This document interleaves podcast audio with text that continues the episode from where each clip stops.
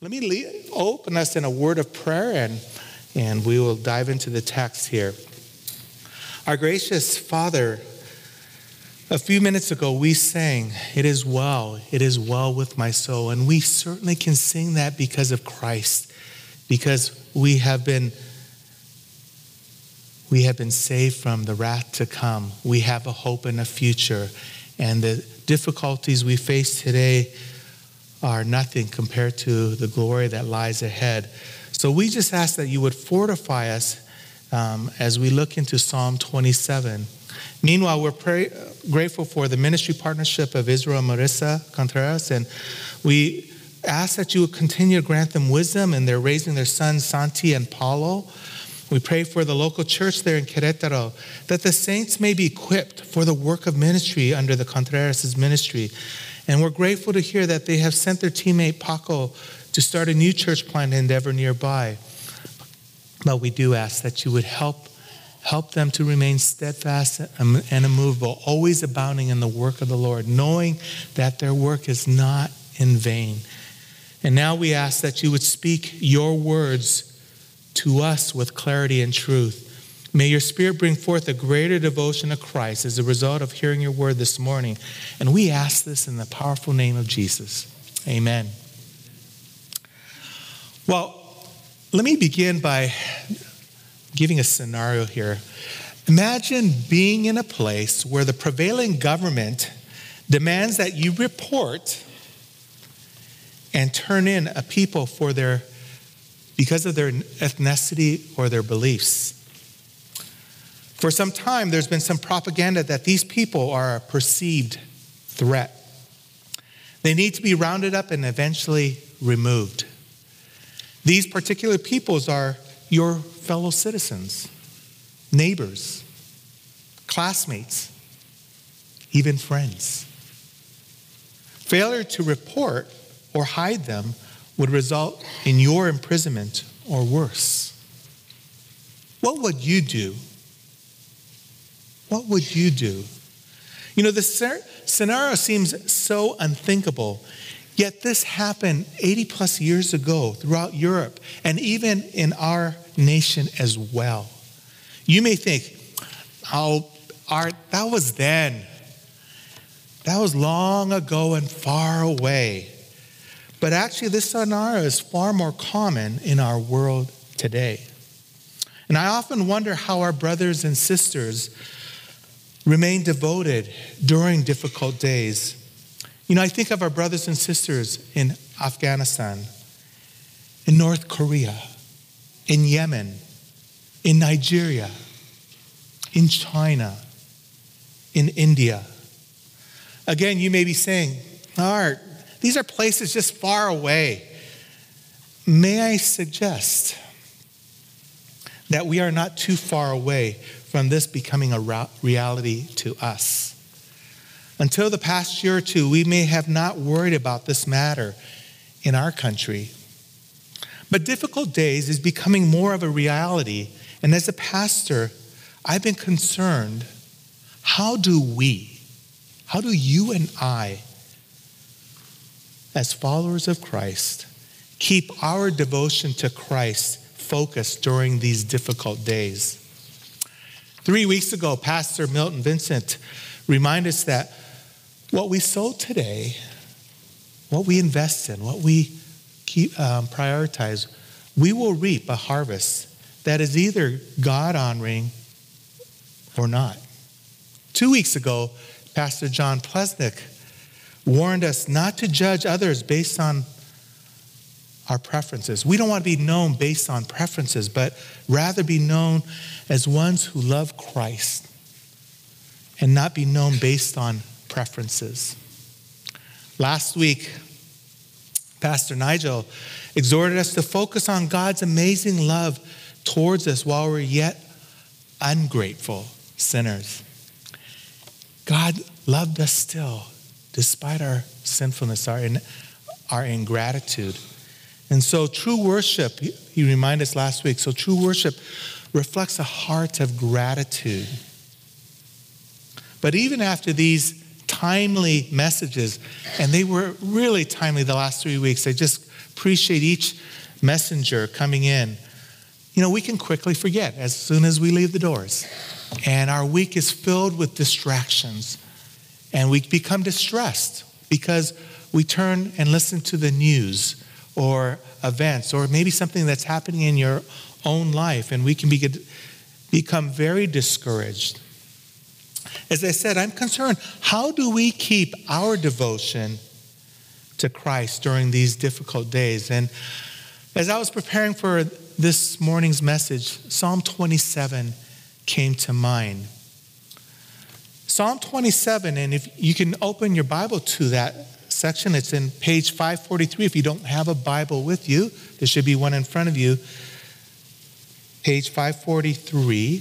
Psalm 27 is attributed to King David, and it was written 3,000 years ago. And his life was characterized by devotion to the Lord during many difficult days, including personal threats in his life, personal tragedies, personal moral defeats, and personal losses. And Psalm 27 reflects David's heart and lessons we can learn. Remember that the Psalms are really poetic chapters expressing one's worship to the Lord or Yahweh. The Psalms often was in the form of a song to be sung and read by the congregation, and this one is no exception. So follow as I read Psalm 27, a psalm of David. The Lord is my light and my salvation. Whom shall I fear? The Lord is the stronghold of my life. Of whom shall I be afraid? When evildoers assail me to eat up my flesh, my adversaries and my foes, it is they who stumble and fall. Though an army encamp against me, my heart shall not fear. Though war rise against me, yet I will be confident. One thing I've asked of the Lord, that will I seek after that I may dwell in the house of the Lord all the days of my life, to gaze upon the beauty of the Lord and to inquire in his temple. For he will hide me in his shelter in the day of trouble. He will conceal me under the cover of his tent. He will lift me high upon a rock. And now my head shall be lifted up above my enemies all around me. And I will offer in his tent sacrifices with shouts of joy. I will sing and make melody to the Lord. Hear, O Lord, when I cry aloud. Be gracious to me and answer me. You have said, Seek my face. My heart says to you, Your face, Lord, do I seek. Hide not your face from me. Turn not your servant away in anger. O you have, who have been my help, cast me not off. Forsake me not, O God of my salvation, for my father and my mother have forsaken me, but the Lord will take me in. Teach me your way, O Lord, and lead me on a level path because of my enemies. Give me not up to the will of my adversaries, for false witnesses have risen against me, and they breathe out violence. I believe that I shall look upon the goodness of the Lord in the land of the living. Wait for the Lord. Be strong and let your heart take courage. Wait for the Lord. You know, the Christian, those of you here who are followers of Christ, we're not assured, we're not promised that life will be easy. On the contrary, it's the opposite. I think of Jesus' words In this world, you will have tribulation, but take heart. Jesus says, I have overcome the world. Paul reminds us that for those who are believers, uh, there will be people who will be against you. And Paul even writes, even as he's quoting a psalm, he says, For your sake, we are being killed all the day long. we are regarded as sheep to be slaughtered. However, we are more than conquerors through Christ who loved us. You know, Christians are not immune from danger, from being attacked or assaulted. It's, it's a reality, and it's a reality in our world beyond, sometimes in our nation, we think, hey, we're, we're good. But when you look at those who follow Christ, I mentioned about those various nations, there, there's a high cost for following Christ. So, my question is so, how are we to live during troubled times? I believe Psalm 27 provides five foundational pillars to encourage our devotion to Christ during these difficult days. Five foundational pillars. And the first one, as we look there in Psalm 27, number one, declare your allegiance to the Lord. The psalmist opens with a declaration in verse 1. The Lord is my light and my salvation. Whom shall I fear? The Lord is the stronghold of my life. Of whom shall I be afraid?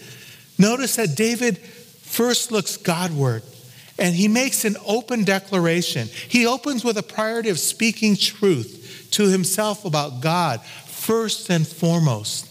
Why does he do that? Because this is the step for every believer, for every one of you who calls himself a Christian. It is essential.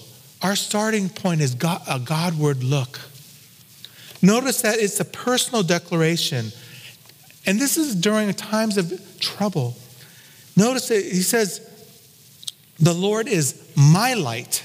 The Lord is my salvation. The Lord is the stronghold of my life.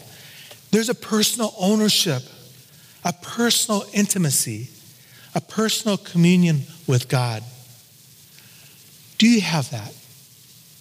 Can you say that? That the Lord is my light, my salvation. He's the stronghold of my life. Do you cry out that way? Do you look to Him that way? You know, we do this every Sunday. We do this corporately as well. That is why it is the first day of the week that we come with a corporate worship. We come to sing, to pray, to listen to God's word, but to worship and to recall and affirm our allegiance to Christ. We declare corporately and publicly our allegiance. And when we rejoice, you know, when we rejoice together, what does it do to our own soul? It helps just to dissipate some of those worries and cares. You know, when we turn our eyes to Jesus and look full at his wonderful face, that the things of earth will grow strangely dim, right? In the light of his glorious grace. You know, David's declarations really speaks of God's character in three ways. He is light. He brings forth life and truth to bear. He is my salvation. He is the Savior. Only Christ can be that Savior. And third, He's, he's a protector, He's a stronghold, He's my defense. He's the one who will defend me during times of trouble. You know, when, when the scripture speaks of light, it is generally associated with life, since all people are in darkness. You know, salvation finds us in the darkness. You realize that?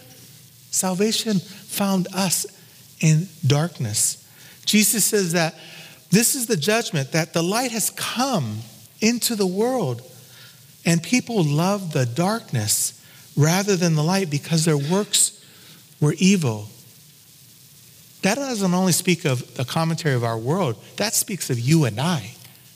We were in darkness, we were doing things evil, but God brought forth light to our lives. And he revealed himself.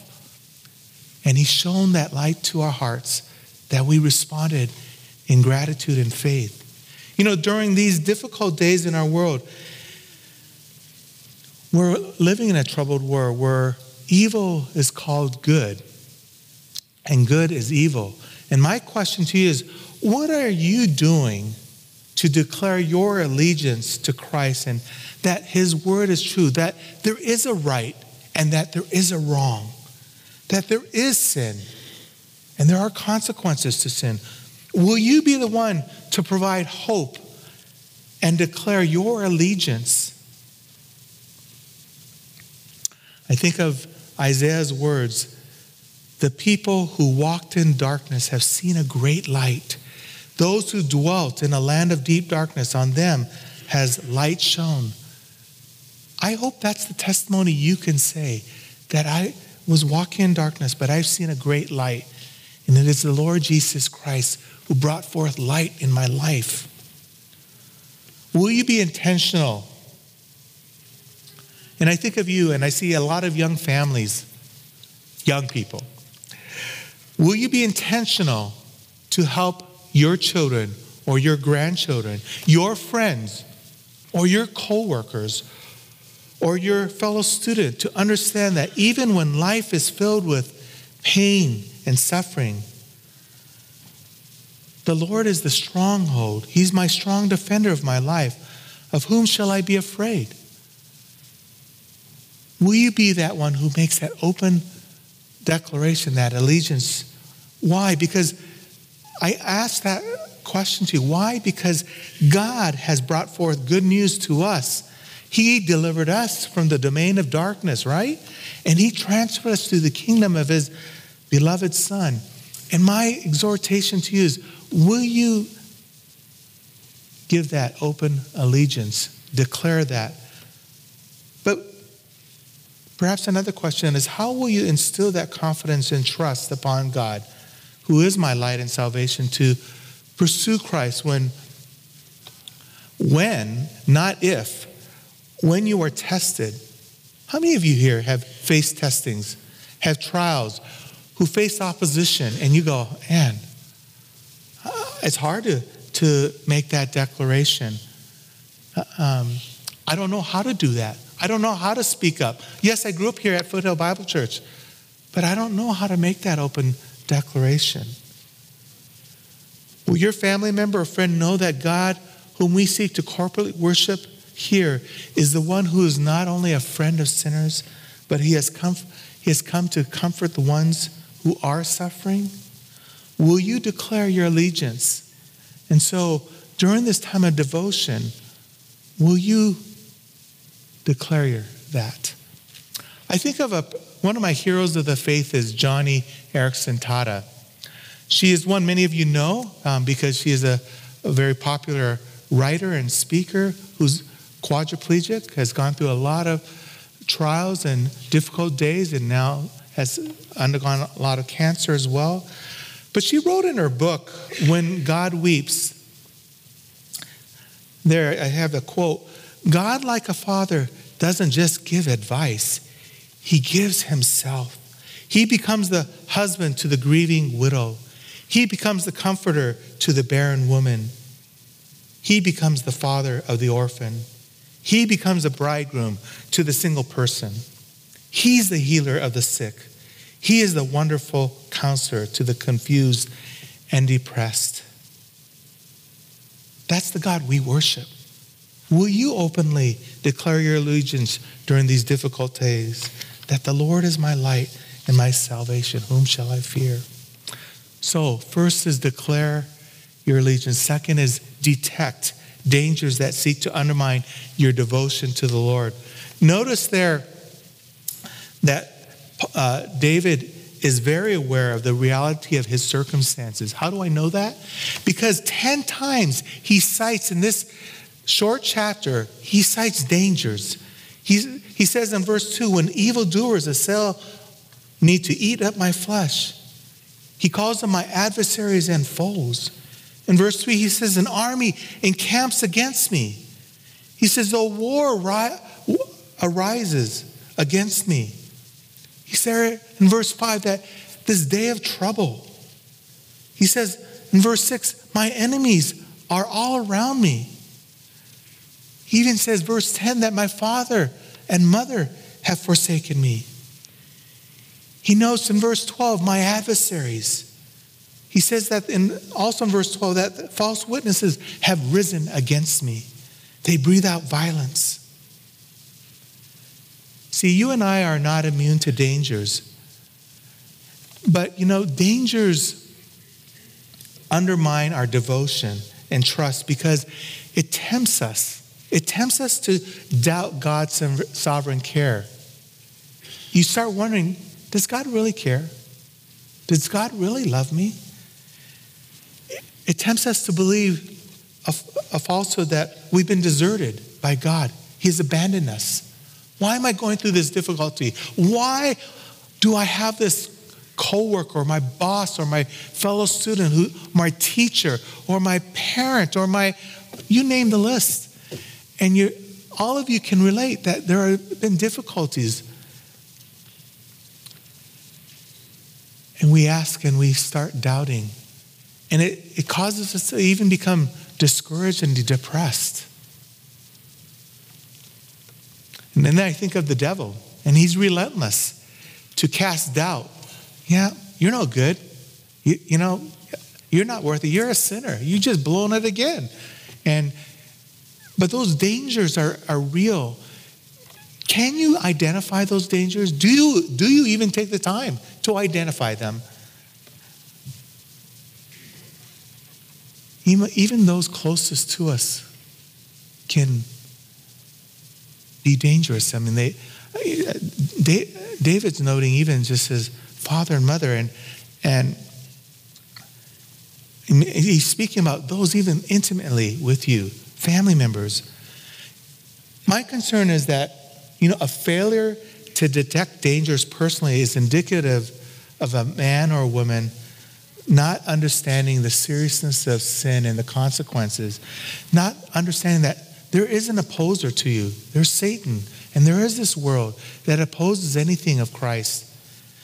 And you must, may I exhort you, you must recognize that being a follower of Christ will result in persecution. It will result in times of trials and testings. Paul reminds us that those who desire to live godly lives will be persecuted. Friends, I share this concern for you during these difficult days that lie ahead and lie before us because many have grown up in this church and they're not ready. They're not ready to face the battles ahead. And my encouragement is we must, we must fortify ourselves with truth of the character of God.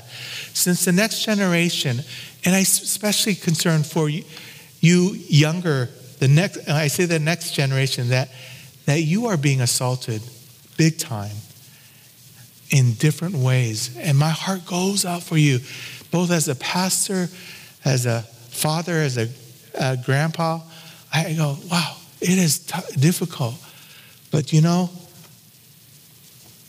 David here recognizes that you, when you recognize and detect these dangers, I appreciate a, a, a pastor who went through a lot of trials. His name is Randy Alcorn, and he's written a number of books that I highly recommend. He faced many difficulties, uh, including when he chose to speak out against abortion. This is many years ago, and he paid a price, a very heavy price for that. But he wrote in his book, If God is Good, he says, in light of the great number of young people who reject their faith as college students or young adults, we need to ask ourselves two questions. One, what are we doing to help nominally Christian young people come to a true faith in Christ? What are we doing? Are we being intentional to speak to them? And second, what are we doing to help youthful, genuine Christians go deeper in exploring Scripture, learning sound theology, and developing a truly Christian worldview, not a superficial one? I hope, and I appreciate uh, the leaders in Crossroads and 128 here, and uh, endorsement to those the upcoming retreats, because there's an investment, a desire to train in sound theology in the Word of God, because the next generation is, is hit hard. We must detect the dangers that undermine our devotion to Christ. And so the psalmist here is saying, you not only need to declare your allegiance, you need to detect the dangers, but the third pillar you need to establish is you need to decide on your priorities right now. Right now. Verse 4 says, One thing I have asked of the Lord, that will I seek after, that I may dwell in the house of the Lord all the days of my life, to gaze upon the beauty of the Lord and to inquire in his temple.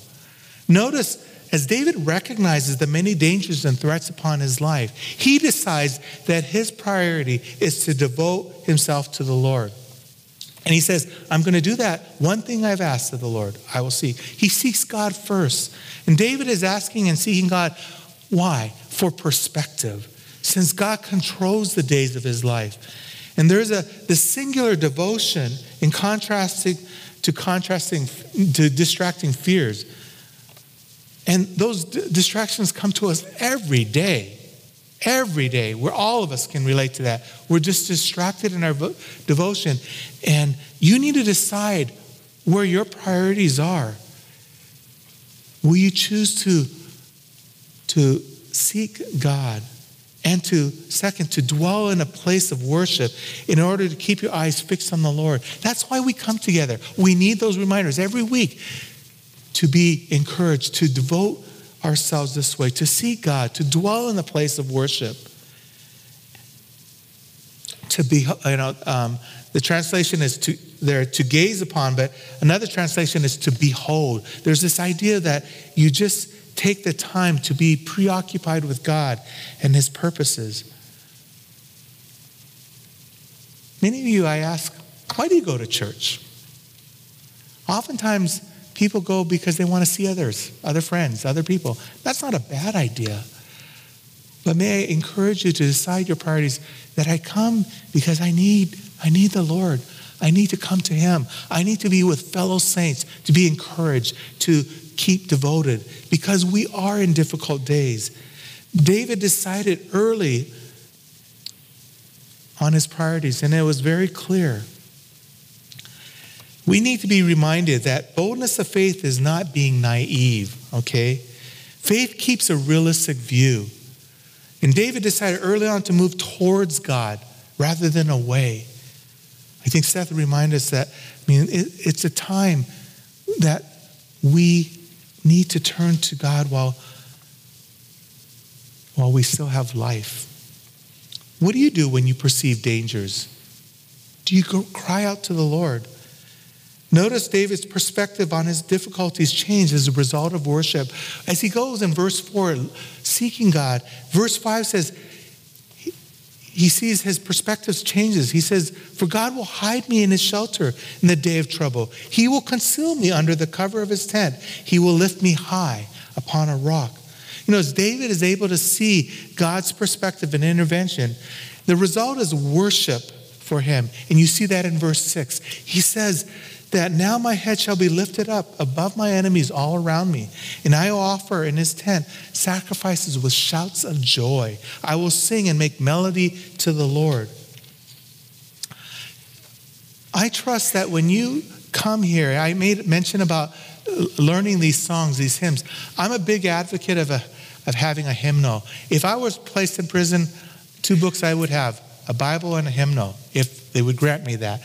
Because the Bible to, again, to dwell with God's word, to, to meditate, but a hymnal is a, a form and expression of expressing worship in a, in a, in a poetic way. And, and I'm a big advocate of that way uh, because they steady people's soul. I think of saints of old who were faced with many difficulties, even being killed. And I, um, a book I, I've heard, I've mentioned many times before, John Foxe Book of Martyrs. When you read about the saints of old who suffered under great difficulties, I remember as an early believer just reading that book and go, ah, no way. No way can I live for Christ that way or follow Christ if I'm going to be tortured or being put in prison. But one of the themes of, of the saints of old was that they would, they would sing. And I exhort you that when you dwell in God's house, when you look and seek Him, you will find yourself, like verse 6 says, that you will sing um, songs of joy. But that doesn't come from a vacuum. It, you need to decide now on your priorities, okay? It doesn't come out of a vacuum. You need to train your hearts this way. If you're not doing it now, may I exhort you to decide now on your priorities. Fourth, develop a relationship with the Lord. And we find there in verse 7, he says, Hear, O Lord, when I cry aloud, be gracious to me and answer me. He says in verse 9, Hide not your face from me, turn not your servant away in anger. O you who have been my help, cast me not off, forsake me not. What is David trying to do? Here's a man who's developed a he's developed a dependent relationship with the Lord, and he's crying out to God in such a way that he recognizes that I need God to intervene, to care, to listen. 13 times he mentions the Lord. His confidence is upon the Lord. And he cries out to him. I think of David's words in Psalm 62 where he says, Trust in him, trust in the Lord at all times, O people. Pour out your heart before him. God is a refuge for us. Do you do that when you find yourself in during difficult times? Have you developed a dependent relationship where you constantly are crying out, God, help me? I don't understand life. I don't understand these difficult days. I don't understand our leaders. You get discouraged. You may even feel despondent, like, man, there goes our, you know, our nation or state or our municipality. But you bring it before the Lord. Notice that David developed this dependent relationship, and he doesn't ask to remove these enemies, but he's asking he's asking how to live victoriously in the midst of difficult people and circumstances. He says there in verse 11 and 12, teach me. He's pleading before God and say, teach me your way, O Lord, and lead me on a level path because of my enemies. He doesn't ask them to remove them. He says, help me to live victoriously in that. Give me not up to the will of my adversaries, for false witnesses have risen against me and they breathe out violence. That was our difficult days. We, we're not there yet. We may get there. Not that I want, it, want that. I'm not seeking you know, I'm not trying to be a prophet of doom. I'm just recognizing that we are facing difficult days. And if you haven't, you know, said, nah, that's not, are you just being so looking at everything half empty? Can we all accept that our world has changed so fast in over in less than a year, less than two years for sure? And uh, we need to remember that life is full of difficulties, and it's not a case of if it's when. So, will you develop a dependent relationship with the Lord? Fifth, determine to wait upon the Lord's timing and purposes. You find there in verse 13 to 14. David closes with a sense of hope and victory, and he speaks forth truth that leads to his determination to wait upon God's timing. I like the New American Standard Version. Uh, in verse 13, it says, I would have dis- I would have despaired unless I had believed that I would see the goodness of the Lord in the land of the li- living. You know, David's focus is on the goodness of the Lord. Why? Why? Because David recognizes that his life has been filled, has been filled with God's goodness. And he has been the recipient of God's mercy. You know that. You know David's life. It wasn't he wasn't the greatest, you know, a man by far. Uh, but David could say, Surely goodness and mercy shall follow me all the days of my life, and I shall dwell in the house of the Lord forever. Why can he say that? Because he was he already made that declaration of his allegiance. He, he detected dangers and, and then he decided on his priorities. And then he, he developed a dependent relationship and he determined here that he was going to wait. He was going to wait upon the Lord and his timing.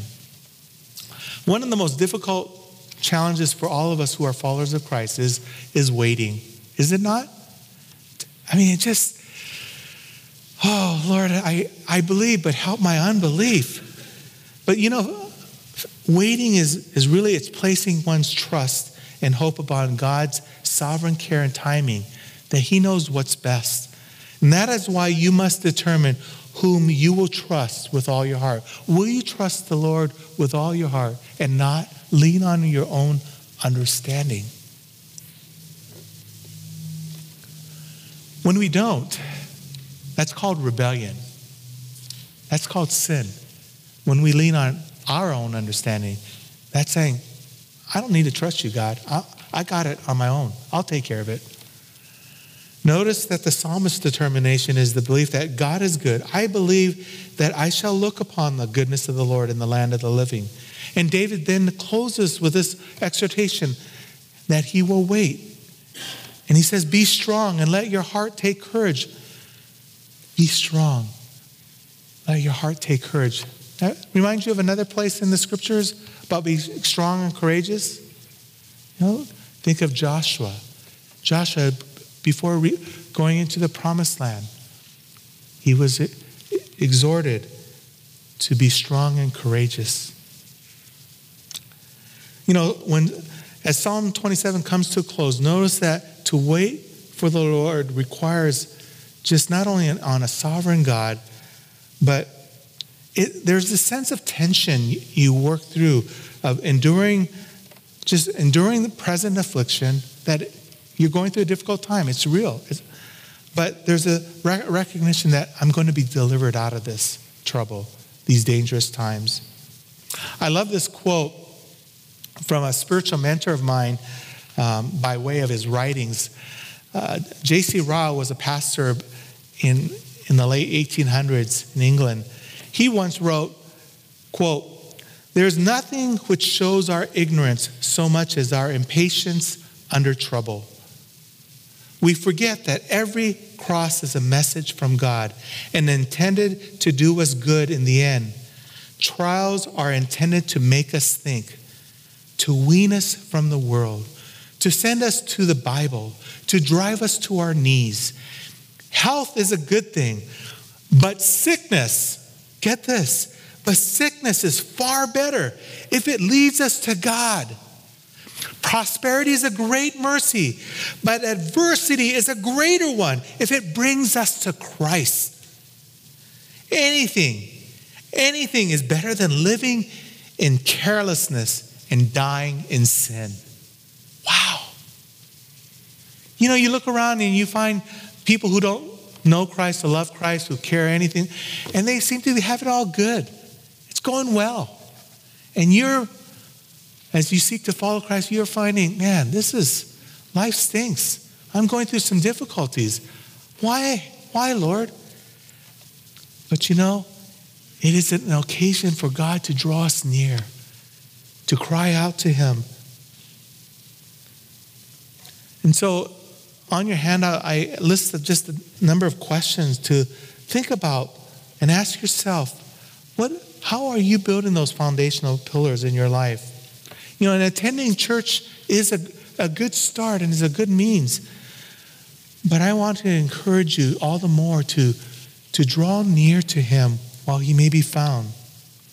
You know, I, I want to close with an illustration, actually, two. I, I opened with the, this morning with a question what would you do if the local governing authorities required you to turn in a people for their ethnicity or beliefs? Let me share two responses one that occurred in France and one in this country. Just over 80 years ago, one pastor in a small French village led his, led his congregation and many in the community to rescue over 2,500 individuals, mostly children, from certain death. What compelled this pastor? One historian who wrote the account of this pastor in this church, small village in south central France, he writes, quote, the love they preach was not simply adoration, nor was it simply a love of moral purity, of keeping one's hands clean of moral evil. It was not love of private ecstasy or a private retreat from evil. It was an active, dangerous love that brought help to those who needed it most. Are we known for that kind of devotion? That our devotion to Christ would compel us to make a difference in, in other people's lives? During World War II, the same period of time, but this time in our nation, I may have shared this before, but I'll share it again. Fellow American citizens of Japanese ancestry were rounded up and placed in internment camps because of their ethnicity. The Lord used three devoted single ladies who desired to be missionaries to the Japanese people. Since they could not go to Japan, they voluntarily moved nearby the internment camps and brought forth the gospel. I had the privilege of knowing two of these saints, and they left a big impression on my life because their difficult days revealed their devotion to Christ and it moved them towards people, not moved away. It moved them to the very people who needed to be rescued from their sin. Will we be that kind of people who are devoted to Christ during dangerous times when we would move forward towards Christ and to ones who need Christ with a dangerous love in order to help those who need it the most. May the Lord help us. May the Lord help us to remain de- devoted that way. Because difficult days will come, guarantee it. And will your devotion reveal that not only you love Christ, but you desire to make Christ known? Because others around you don't know, and their difficult days will come as well. Will you be that one to declare your allegiance? God help us. Let me close in prayer.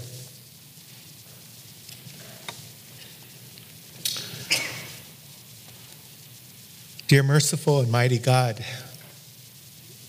we confess that our devotion to you is often tested and we need your intervention in our lives.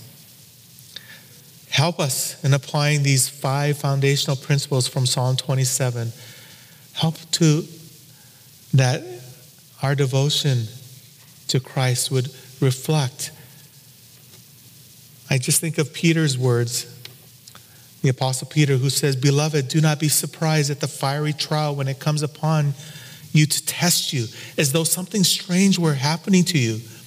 But rejoice insofar as you share Christ's sufferings, that you may also rejoice and be glad when his glory is revealed. Oh Lord, we ask that you would grant us that kind of devotion. Help us, Lord. We ask in Christ's name. Amen.